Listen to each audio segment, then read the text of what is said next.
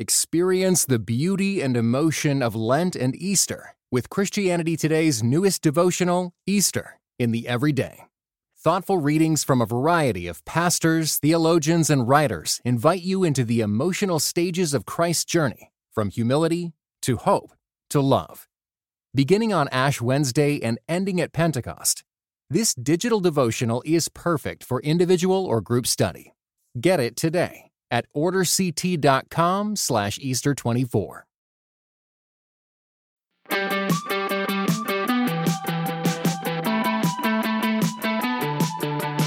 Welcome to the Crafting Character Podcast. Steve Carter here, and in association with my good friends at Preaching Today, the Ascent Leader, and Food for the Hungry, I bring you a conversation with Dr. Allison Cook. She's a psychologist and writer who empowers people to heal from the past wounds, develop a strong sense of self, forging healthy relationships with others, and experiencing a loving God who is for them. She's written two books. Her first one, which I absolutely love, Boundaries for Your Soul, and her most recent one that's dropping in two weeks called The Best of You. She has an incredible podcast that is on the Annie F. Downs That Sounds Fun network. She is brilliant. I cannot wait for you to hear her wisdom. Well, Dr. Allison Cook, thank you so much for joining me on the Crafting Character podcast. How are you doing today? I'm doing great. It's so good to be with you, Steve. I, I have heard so much about you. Um, you're you're an amazing follow on Instagram. Um, I feel like every time I see you post something, there's this both joy that I'm going to learn something new, um, and also a little bit of a oh no, I'm going to have some work to do. so you just have this ability of of almost being this. Uh, pastoral therapist from afar. Um, you and Aundi Kolber, I feel like are two people that just constantly, whenever I see post, I'm like, all right, I'm gonna have to get my journal out and uh, and just start start reflecting on uh, what you have just offered to the world. And um, I'm so excited to talk to you because I got to read uh, The Best of You. Uh, this whole concept, the subtitle, which I absolutely love, is Break Free from the Painful Patterns, Mend Your Past, and Discover Your True Self in God. Break free from painful patterns. And I could not put this book down. We we actually were supposed to do this interview uh, last week, but I I was like, I got to finish this book because it was so moving. It, it's one of the most accessible, rich, um, deep, really, really personal um, and profoundly helpful books that I've read in a long, long time. And I, I just, uh, I'm so grateful to have this moment just to, to talk to you a little bit more. Um, tell us where this idea, you, you kind of mentioned it in the introduction, but where this, this phrase, the best of you, and where this, this idea for the book came from. Yeah, the book, the, the idea for the book kind of grew out of years of blogging and writing kind of around this idea of how do we really become a self? So my doctoral work was as you say you know i'm a psychologist but i definitely i also studied theology. My doctoral work is in both. And i was always fascinated by this idea of how do we become a self? And we don't talk about that in church circles. In fact we talk about bypassing the self. We we want to get rid of the self. And everything I read was like I loved to read, you know, these guys like Kierkegaard and Jung, and but they're hard to read. And I'm like, man, you know, and, I, and it was fun then, but it was like, I think it's it's got to be simpler than this. So it kind of came out of just my own trying to write out of my practice, out of my own life. Um, that the idea the ideas kind of formed just out of this practical um, trying to take these philosophical ideas and be like this is just not something we need to be afraid of in church circles. Like we should be talking about what it means to be a whole self. Um, I didn't, I only learned to deny myself. You know, I only learned that the self is bad, you know, and it just doesn't make any sense. It doesn't make any sense as a therapist. It doesn't make any sense as a human or as okay. a pastor. yeah. Why, why do you think that is? Why, why do you think um, that the self has kind of been just kind of pushed to the side because I, I really feel that like I, you know, your, your first book the boundaries for your soul was so mm-hmm. helpful for me and gave me so much language. But mm-hmm. I, I feel like I don't know if it was that I didn't know how to name my desires. I don't know if mm-hmm. it was that I didn't know how to even be attentive to the parts mm-hmm. of myself. I, yeah. I, I almost had this sense of um, self is bad. Yeah. You know, like and yeah. and that's what's going to cause me into sin. And it wasn't until I could actually begin to have um, what Neff calls a fierce compassion for yeah. that self. Um, yeah. But maybe talk about that because I, I, I, think, especially from the pulpit, from how we share, I'm, I'm always fascinated when a congregant might be able to hear and the way that they might hear something or interpret it might be, oh, myself is bad. And, and the way you write is really beginning to get in tune and touch with, with the self. Yeah, I mean, and and I got to be honest, I there's there's a needle to thread here, right? Because there's this there's this dichotomy of the self is God, you know, the self is the ultimate, and that's not what I'm trying to do with this yep. book, and we see that. But there is this, and, and to be honest, it's not, it's it's more in the last century, this idea of self as bad, that we should be self less that we should be you know it, it, it and it really did, did arise you know in this in this last century because a lot of the great thinkers if you think about augustine or calvin or you know a lot of these a lot of the historically there was this constant pairing of i can't know god if i don't know myself. Right. This is not a new idea but it is one that got lost in the last century and i'm not sure where to pinpoint the the blame for that but i don't I think a lot of people had the same experience you did and I did.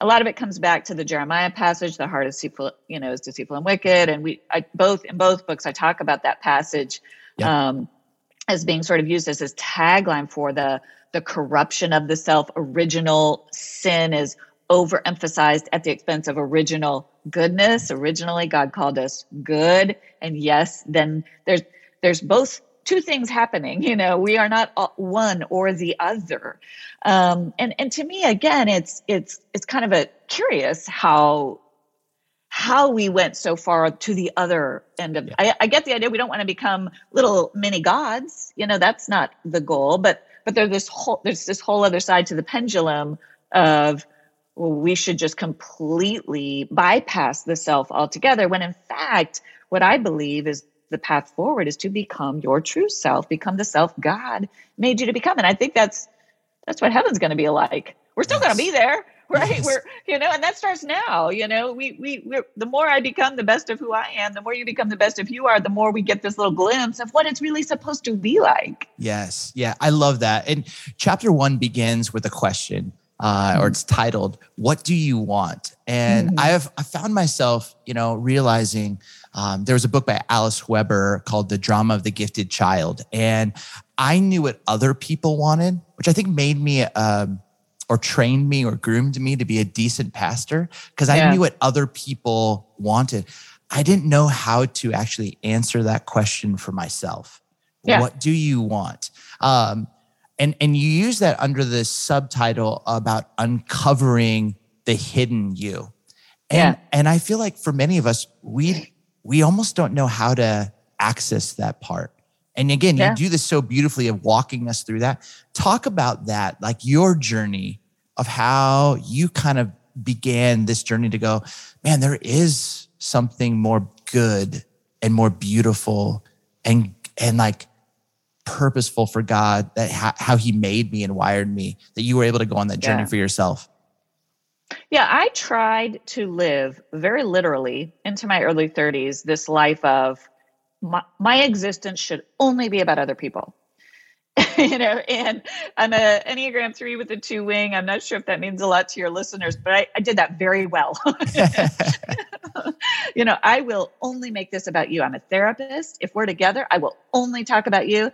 And I personally, I hit a brick wall of a literal three year, I took a, I call it my breakdown. I took my three year time out because I did not know how to bring myself into relationships. I did not know how to say, you know, this is what I need. This is not working for me. And so it came out of my own journey of assimilating those messages so deeply and trying to live so laser focused on other people that I completely lost myself, burnout, started having terrible anxiety, and had to work myself into uh, a life that involved me. I always say to people, I was like, any relationship includes two people, and you are one of those people, yes. including your relationship with God. But I really didn't understand that. I had no comprehension of what it meant to bring myself into a relationship and breaking that down into those tiny, tiny little, like, what do I want to eat today? You know, I mean, you know, down to should someone offers me food. Well, do you want me to have food? Then sure, I'll have food. Do you want me, you know, Mike, you know, it's micro decisions and I'm being a little bit extreme, but that was kind of my experience. I mean, yeah. it was, and and we call it, you know, I get into in the book. To me, this is this epidemic of codependency. Yep. And that's what I began to realize. I was like, oh my gosh, if I don't bring myself into relationships, I have no choice but to become a completely dependent on other people. And that is not healthy.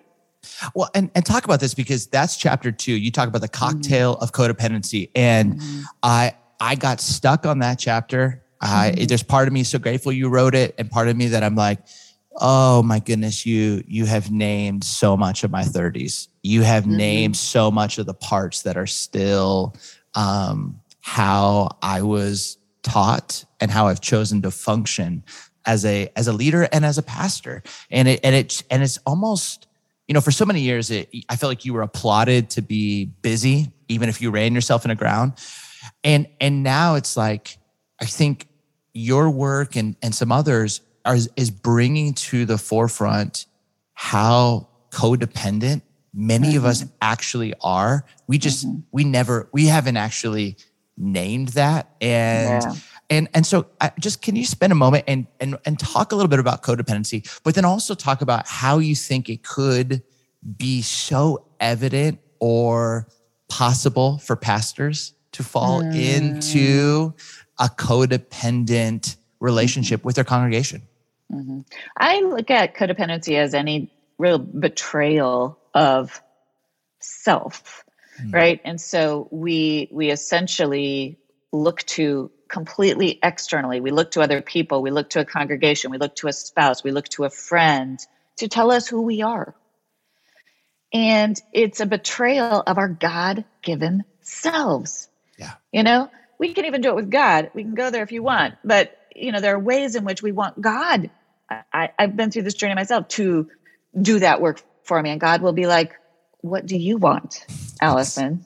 I made you. I know you." You know, so there are many ways that it shows up. It's, it, but it is at the the root. It's that pushing aside of the self to let everybody else define who I am. And we are taught this in so many overt and subtle ways that we don't even realize it. And it's fascinating because what people don't understand is the opposite of codependency is not, you know, rugged individualism. It's not my way or the highway. The opposite of codependency is healthy dependence. Yes. And healthy dependence, again, requires two selves. It requires two whole people doing the work, doing their own work of healing, and doing their own work of coming together to say, how do we become better together? So I say it's an interesting piece because that's been one of the the hardest parts because as a pastor, and I imagine this as a as a therapist as well, you are in a relationship with somebody that you are wanting to help. Yeah. But the way that you just described that was two people who are whole who are looking for healthy dependence. Yes. You know, yeah. and and and and connection. But what happens when some when you're actually choosing health mm-hmm. and you really desire somebody else to grow into that flourishing health and wholeness, you can't do the work for them, but they're right. not showing up. And it's like sometimes I feel like I can overreach to try yeah. and make it easier for them. I imagine so many pastors can do that to go, man, I'm just going to try and make it as easier for them. Or um, how do you prevent yourself from doing somebody else's work? Yeah, I think pastors and therapists are certainly, you know, we're we're set up for that. We're we're trained for that. We're hardwired for that. Um, as parents, it's another one. Yeah. Parents, where someone yeah. really is dependent on us, how do we not become codependent with our children? Even, you know, how do we empower people versus enable people? And that's those are the key. You know, how do we empower and equip yeah. people versus doing their work? And it all comes back to my motivation. You know, am I, what am I getting from this? So, as a pastor, you know, as a therapist, am I doing their work for them so I can feel like a great therapist at the end of the day? That's a subtle, subtle thing, but it's really important. Or am I seeing this and am I really in my, and it really comes down to this, you know, as, as our, as Aundi describes in your body, but there's this body, this whole body. I am here to empower you. I can feel it in my body, empower you, and you get to choose how much of this you're going to take or not. And if you're going to take it, I'm going to cheer for you. And if you're not, that's cool too. I may not be able to continue to be your therapist, but I will root for you. You know, that's a very different energy than I'm going to work so hard to make sure this is working so that I feel great at the end of the day that that's a little bit of the difference same with the pastor i can imagine i'm going to give you guys tools this is the best i have to give you this is what god has given me and i have absolutely zero control over whether you take these tools and use them or not. And that's on you. Yeah yeah. That's not a reflection on me. Yeah. That's so that's so beautiful. And and the, again the way that you just articulate that just my job as a preacher pastor is to empower and equip um, but it's it's their choice. It's their choice. And and where i can fall into temp, you know a struggle or is into oh enabling but that motivation yeah. is more like i need them to want me not yeah. oh my goodness i i want the best for them i i love how you you know again you begin that first section with that question, what do you want? But then again, going back and you, you kind of articulated a little bit earlier, but the second one is, is this second section is all about discovering the best mm-hmm. of you. Mm-hmm. And you begin that, that first chapter in that section of what do I really like? And mm-hmm. I, I just, I love that. It's, it's, it's learning again, just to get in tune with those parts, that self, like what, what do I actually desire?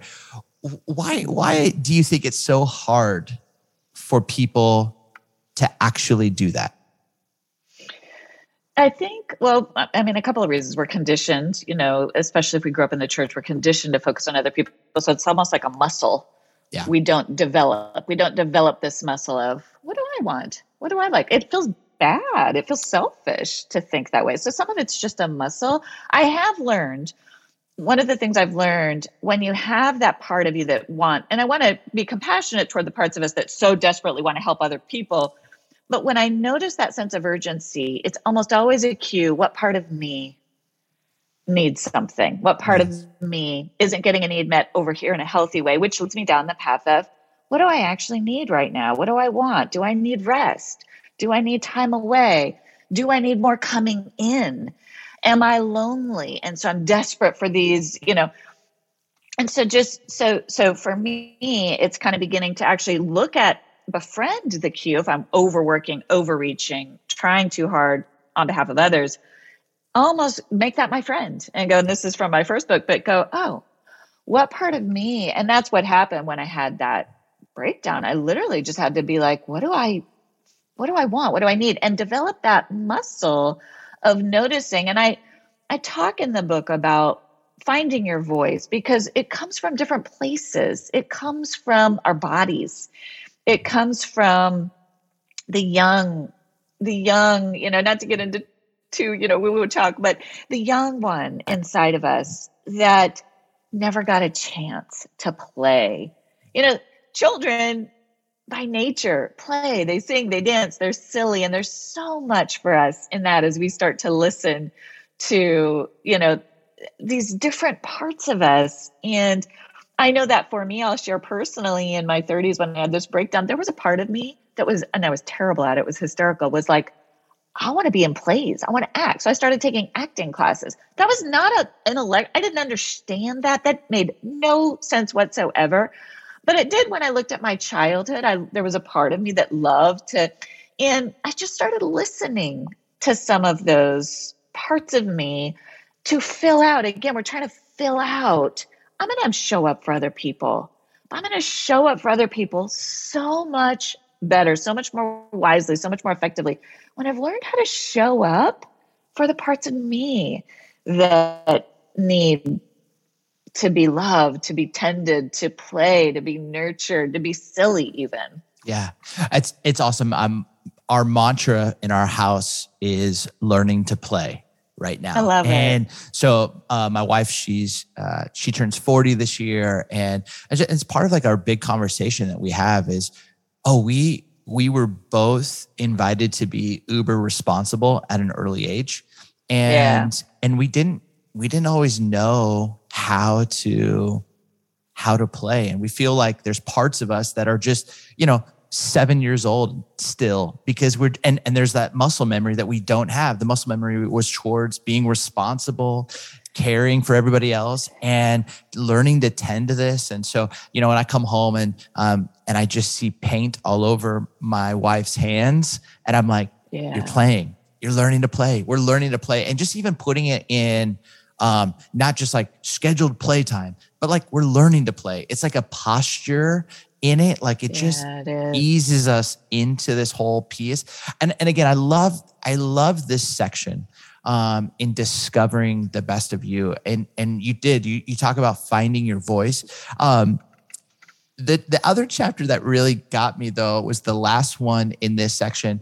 But like, won't they be mad? Like, won't people be mad once I start mm. setting boundaries? Won't people be mm. mad once I declare what I need? Won't people like, uh, and I, I think for so many pastors, so many emerging voices that are listening to this, so many, so many, you know, young women who are stepping into mm-hmm. kind of roles and platforms of teaching, going, can I actually name my, mm. well, the best of me? Can I name these parts of what I need?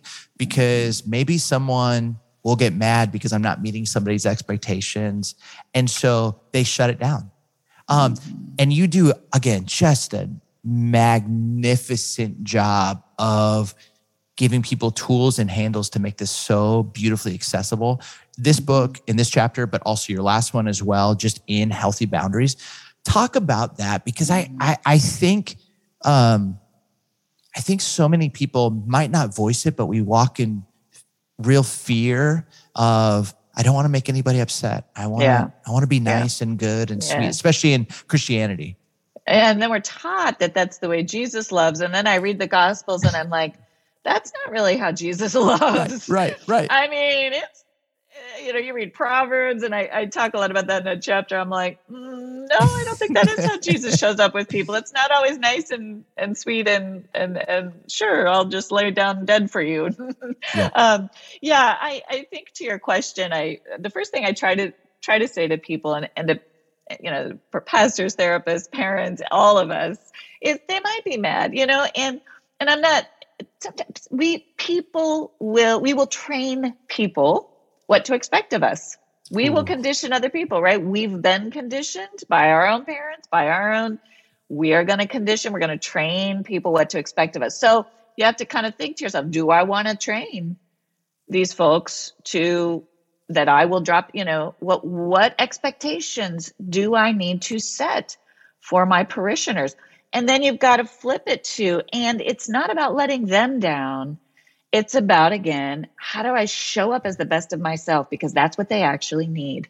They don't actually need me. You know, that is the person that they need. They need me showing up as the wholehearted best of who I am, someone who's got a balance, you know, someone who understands how to play, when to log off, how to care for my own family, how to care for myself and care for them. And the mm. more I'm doing that, the more that a the expectation I'm setting for how they're going to be and how this community is going to be, but it's going to be better for them. In many ways, the old adage, more is caught than taught. Yeah, they might not like it. It's especially hard, and I talk about this to change mid course. when we've already set those expectations. Yes. They expect, and all of a sudden we're like, guess, guess what, guys? I'm going to start taking this time off, this time away. There are ways to communicate about that that are better than others. You know, you get to change course. You get to say, we need to have a family meeting, whether it's with your family or your church, and say, we got things got to change. Yep. Here's what I need. But again, it gets back to here's what I need. I have conviction about that before God. I'm good because guess what? I've searched my soul. God has searched my soul. The few safe people I trust know me. And it's going to really disappoint me if you guys aren't okay with this and if you don't like this. But my, to get to the break free from painful patterns, I'm free. I'm at peace with myself. And so this is what I need. So there's a lot of pre work there, right? To, yep. to come to that point of resetting those expectations. And then again, empowering and equipping. And what they decide is what they decide. And you hope that they will come around and say, all right. And then that sometimes there's a negotiation. I talk a lot about negotiation. That's fair. Yep. That's fair. But if you get toxicity, then it's like, well, I'm glad I figured that out now. Right. And, and I get that it's more complicated than that emotionally, but that's really the truth. You find out. But if you've done the work inside your own soul with God, with yourself, and with the few people that you've put in your life, you can't, nothing can break you. You know, yeah. nothing, it's, it, it's like you're okay. Yeah. So they go their other way. They go another way. That hurts, but you're free because you yeah. did what you needed to do for you. Yep. I, you know, what's so amazing is when you say that we have trained people. Mm-hmm Mm-hmm. You know, it's it it's. I think there's this adage in leadership, uh, especially in the in the church, is you know you, I'm going to push really really hard. We're going to get this to a certain size. We're going to get this to a certain budget. We're going to get this to a certain like mm-hmm. staffing, mm-hmm. and and and if I can just get that, then my life will be okay. Mm-hmm. And and then you you but you've trained all these people along the way to That's need right. you to yeah. to like call you you've given your yeah. cell phone out you've like they have direct access and and it's building it's building and you've hired people but they're still calling you because you've trained them and all of a sudden mm-hmm. when i'm reading your this chapter it hit me oh what we've called burnout mm. is actually the effects of how we've trained parishioners to act and interact. And now we don't know how to get ourselves out of it. So we're like, I'm burned out. And we are, but like it's based on how we've trained often people and not been able to be aware. Not like the only way, but like part of it is like not being aware of those parts of what we needed. And I just, I don't know, it hit me and I just said, like, wow, like, how am I training people right now? Mm-hmm. Am I? Yeah. Uh, that's that's good. And then sometimes I'm thinking even to tag with you. Then so then I'll take a sabbatical because of burnout, which is great. But then I come back in and I do the exact same behaviors, right. as opposed to how do we shift the system? And you know, I see it in in my own work as a you know in, as a parent. You know, my my husband. I talk in the book about my husband helping be my empower and equipper yes, at times. Yes, yes. I was like, enough okay uh, um, but i'm very grateful but um, i would complain you know about the kids blah blah blah. And he'd be like you know you've trained them to do that. And i was like it's exactly it's 100% right. I want i i go over here and complain but then the minute they have a problem i fix it for them instead of saying well let me help you figure out how to how to solve that. And we I'm, I'm i can imagine it's the same with churches. And and it is hard when you've established that. You might even feel guilty right? Because you're like, I made myself so available to build and build and build, and now I want to scale back. But again, that's not a reason not to do it. It's a reason to get some good counsel, get some good support to go, how do I do this well? Yeah. How do I not just pull the plug on people when you're in leadership, but how do I say, I- have become aware and own your own part in it? I've yes. become aware. There's some things I've brought to the table here that haven't been good for me and, and haven't been good for this community you know there's a, a, process you can walk through to change that and, and that is part of leadership and sometimes it can just feel easier to keep the path of least resistance but i do believe that the soul work the good work the holy work of integrity of leadership is reading those cues and going okay god i've got to figure it out i've got to figure out how to retrain them. And that work's got to start with me. Yeah. I, am telling you, friends, um, this book, the first two sections are just, you're going to uncover some stuff within you. And then you're going to discover some unbelievable stuff that's within you. But I think so often there are many books that stop here. And it's and it's kind of like, oh, you're able to uncover some stuff and, and discover some stuff. What I loved about where you moved with this book was in that third section, which hmm. is now how do I express the best of you? because there are these relationships that are that I have that now how do I how do I begin to articulate this new way forward, this new yeah. direction? Um, because I think when we've trained people, some, sometimes it gets really, really hard because people go, No, I've only known you to function as uh. Steve the preacher, or as Steve the guy who picks up every time I call, or Steve the da da da da. And now, as I start to get in tune with the actual parts that bring out the best of me, yeah. how do I express that well?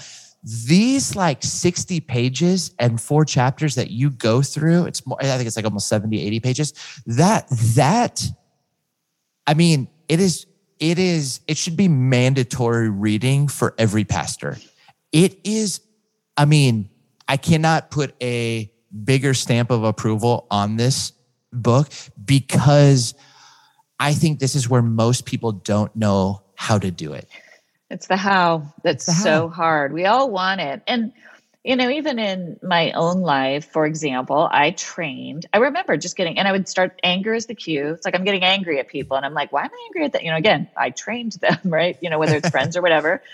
And, you know, here's just a, a little example. This is where I really try to get into the details because a lot of these steps start with baby steps.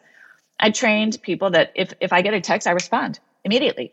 I am the I, and, you know, and then I was just starting to get angry and I didn't want to look at my phone. And it's like, I have to retrain people that I don't respond to that quickly, you know? And I mean, so it's that simple. It's that granular, you know, and in my own life, what did that look like? Well, I've become someone who I will, you know, you, you may not hear from me immediately, you know, and, and, and I, I you know, I kind of have the different ways of talking about kind of setting up structures in your life. You know, the, these are the people I will text immediately, my kids, my parents, my, you know, these are the people I may get an email back from me, you know, and you kind of first of all have to lay this out yourself. And then, but won't they get mad, right? Then, sure enough, you're going to start to know when do I communicate that versus when do I just need to change my actions? I think people forget that sometimes we just have to start changing the actions. It's hard. Other people start to notice. Sometimes we do need to communicate, depends on the relationships. I try to really get into some of the nuance of that because people don't realize some of this is really, you know, they're they're they're small, but they're but they but they are significant ways that we've kind of shown up in the world, and other people expect us to be that way. So those well, first baby steps are hard; they're painful. I always love when a therapist uses uh, baby steps language. It always yeah. brings me to what about Bob? But uh, but but I I, uh, I I will say you, practically you do this even on Instagram. In your handle, it says I don't respond to direct messages. Uh, or some, some, you know what I mean, yeah. which I think is yeah. such a like that is a clear little boundary yeah. for for the best of you, you know. And um, so I just some of that stuff I think is once you someone is granted the permission and that's what i felt like those four chapters really just gave that empowerment equipping and permission to say you can you can do this which is so just oh just it was helpful for me as someone who's yeah. been a pastor for 20 years i was like oh i wish i would have read this in my 20s oh i wish i would have read this in my 30s yeah because i wonder as a pastor i don't know and, and with all the access you know you know if it's something like i don't i don't email after a certain hour you know and i see it you know i see it for executive directors or ceos or anybody you know where you you you can you actually can yep. figure out your own rhythms and um it's harder in some settings than others but uh but you can retrain people it you really can and and you find out again you find out i say over and over you will find out what kind of people you're dealing with some will get it, some won't, but better to find out. Yes. It's so it's so true. And and I think that's been one of the most amazing pieces is is sometimes the people who I thought would ride with and understand Mm. didn't. And I was like, okay, now I know. And some of the people I thought, there's no way if I articulate this, they're going to be like, I'm so proud of you. I see you. Good job. And to see people's response that way. And, and it's, it's been really moving in so many ways over the last couple of years as I've just started to learn um, how to kind of embody this. Um, some there's, it, there you will be surprised on both sides. Yes. You will be surprised. Um, you finish the book and and um, it's just beautiful where you give people a chance to envision. I just love that word to envision uh, the best of you. And you know, and I think there's a sense of people longing to know have I arrived? Do I have I is you know, and you kind of break that down and, and, and process that. But I I just I love the fact of your vulnerability, even just you in your 30s coming to this this moment where you're like, I gotta stop. And even at the beginning of the book, you talking, hey, I, I didn't think that this thing would even ever come to print, but it just almost, and I'm just so grateful it did. I'm curious in the everyday for you, are there practices that you as someone who interacts with people, someone who is a parent, someone who is, you know, doing so much good in the world and putting themselves out there that allows you just to just get in tune with mm. the the beautiful parts of yourself. Mm-hmm. Yeah. Um, yeah. How, how, what does that look like for you? I will say, in very sincere answer to question, my first book was about IFS, which is a model of therapy. I practice personally every morning checking in with the parts of myself. Um, uh, I both check in with God and I check in with myself. And sometimes I have to check in with myself first. Yeah, yeah, yeah. because if I if I try to pray for other people, you know, and there's it's funny, I feel guilty. I'm like, oh, I should be praying for other people. It's my quiet time. And then it's like I'm distracted because parts of me need attention. So let's just go there first. So sometimes I go, you know, it depends, but every morning I try I have a little exercise where I check in with myself. Just, you know, sometimes it's more lengthy lengthy than others. One exercise I use, my husband taught me, it's called the he and I do it, we do it with each other sometimes on date nights. Okay. It's called the MEPS Never heard of it. and and so it's a real quick way to be like do it with yourself do it with your partner um, let's do a quick meps check-in mental emo- one word mentally emotionally physically spiritually and if i'm in a hurry i'll just do that mentally distracted emotionally sad physically foggy um, because i you know i'm getting over covid right spiritual uh, spiritually connected you know and it's always surprising so that's one way but then sometimes I'll do a full on, and then my, my husband and I will even do that like before a date. Just give me a quick MEPS, you know? And it, it just helps you kind of go, okay, this is where you're at. This is where I'm at. It positions you with Yeah. each other. And I'll do it with myself. I'll do it with God. Um, and then a- a parts work of just noticing, is there a, a longing? Is there an anger? Is there a bitterness? Is there a distractedness? Trying to dig into that just a little bit. And, and it's, it's just like going to the gym. If you do a little bit of that every day, you don't get the big backlog. You know, Yeah. you do just a little bit every day. So I try to be really good about that. I don't, I'm not perfect about it. I also have, because I'm not perfect about it, I also have weekly, bi weekly, monthly, and quarterly. you know, I, I structure is our friend. Yes. Um, I'm not a highly, I know I sound, I'm not a highly organized person, but I have learned I have to have people checking in on me regularly. I have to have it scheduled because I will say I'm fine. So to push against that, I have to have that that whether it's a prayer partner every two weeks, it's a spiritual director here, it's a mentor here, a counselor if I need it. They're in place. Um, and it's to check in on me, you know, my own soul. And I think everybody needs that on some level. Yeah. Yeah. No, that is so good. I love just the even that concept of the MEPS and just being able to have those one words like what oh mentally distracted or emotionally foggy like i, I think there's that that's such a helpful helpful tool um I, I love to watching the way that you use your hands when you when you talk and even as you were talking about the MEPS you you put your hand like over your heart Mhm. and and that's been one of the the practices for me because i don't i don't I struggle with getting in tune with my body, but just like almost it slows me down to go, okay, okay. Yeah. not what does she need or what does they want, what I think they want me to say or or do, but Mhm. like, what do what do I need? Okay, I need to Oh, send this person so that text. good. You know, just to slow it A down. pause. Yes. So good. The Yeah. pause of the even just the 30 second breaths of Yeah. yeah. It's just it, it does clean. It clean. It feels like it just it cleans and brings a, a level of clarity.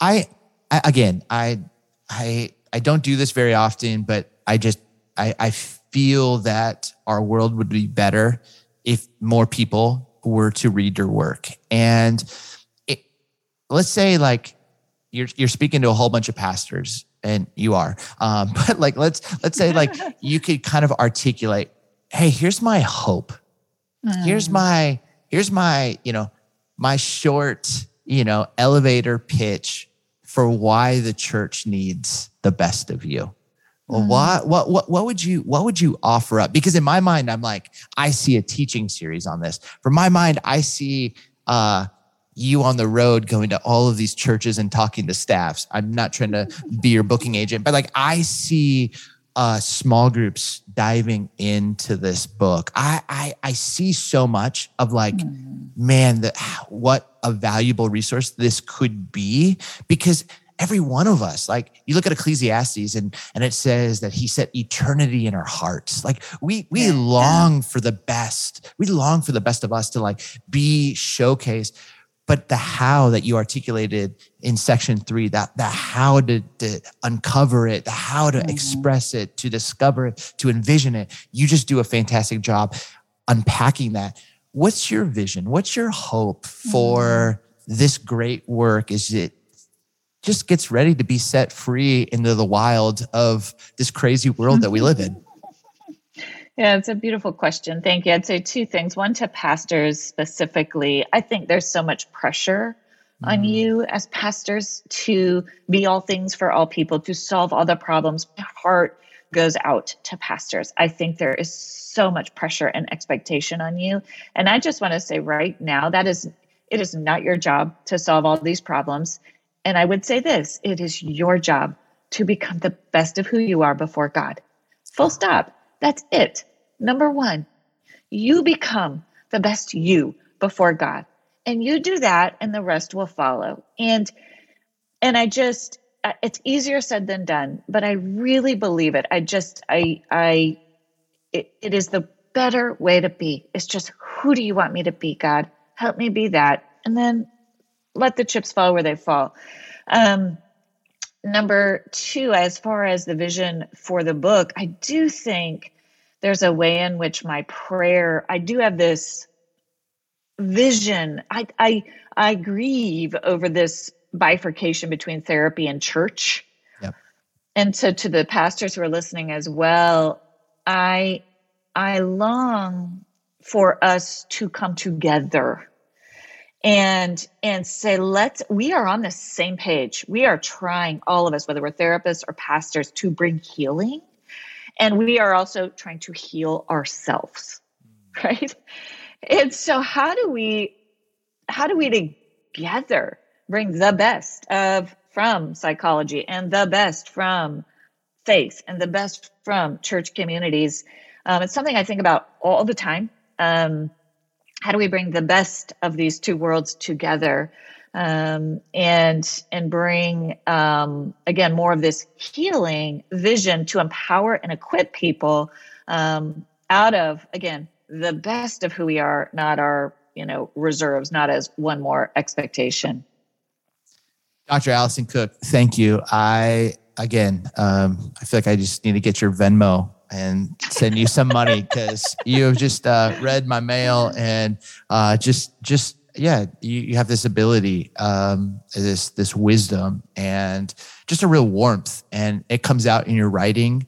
Um, this is obviously our first time ever connecting, you know, uh, in in person for an interview, but just uh, it's always fun for me to read a book and I had read your first one and to, to like feel a sound and then you meet the person or you, you, you go, they they sound just like I would read them, you know. And it just it's like it just that uh, spirit, that tone, that heartbeat, that truth, that warmth, that power. Um, you just uh, articulate so well. So thank you for joining us on the Craft and Character podcast. Where can people find you? Because uh, I, I, I want as many people to follow you on Instagram, yeah. Uh, just because I think there's so much you offer. Uh, where can they find you?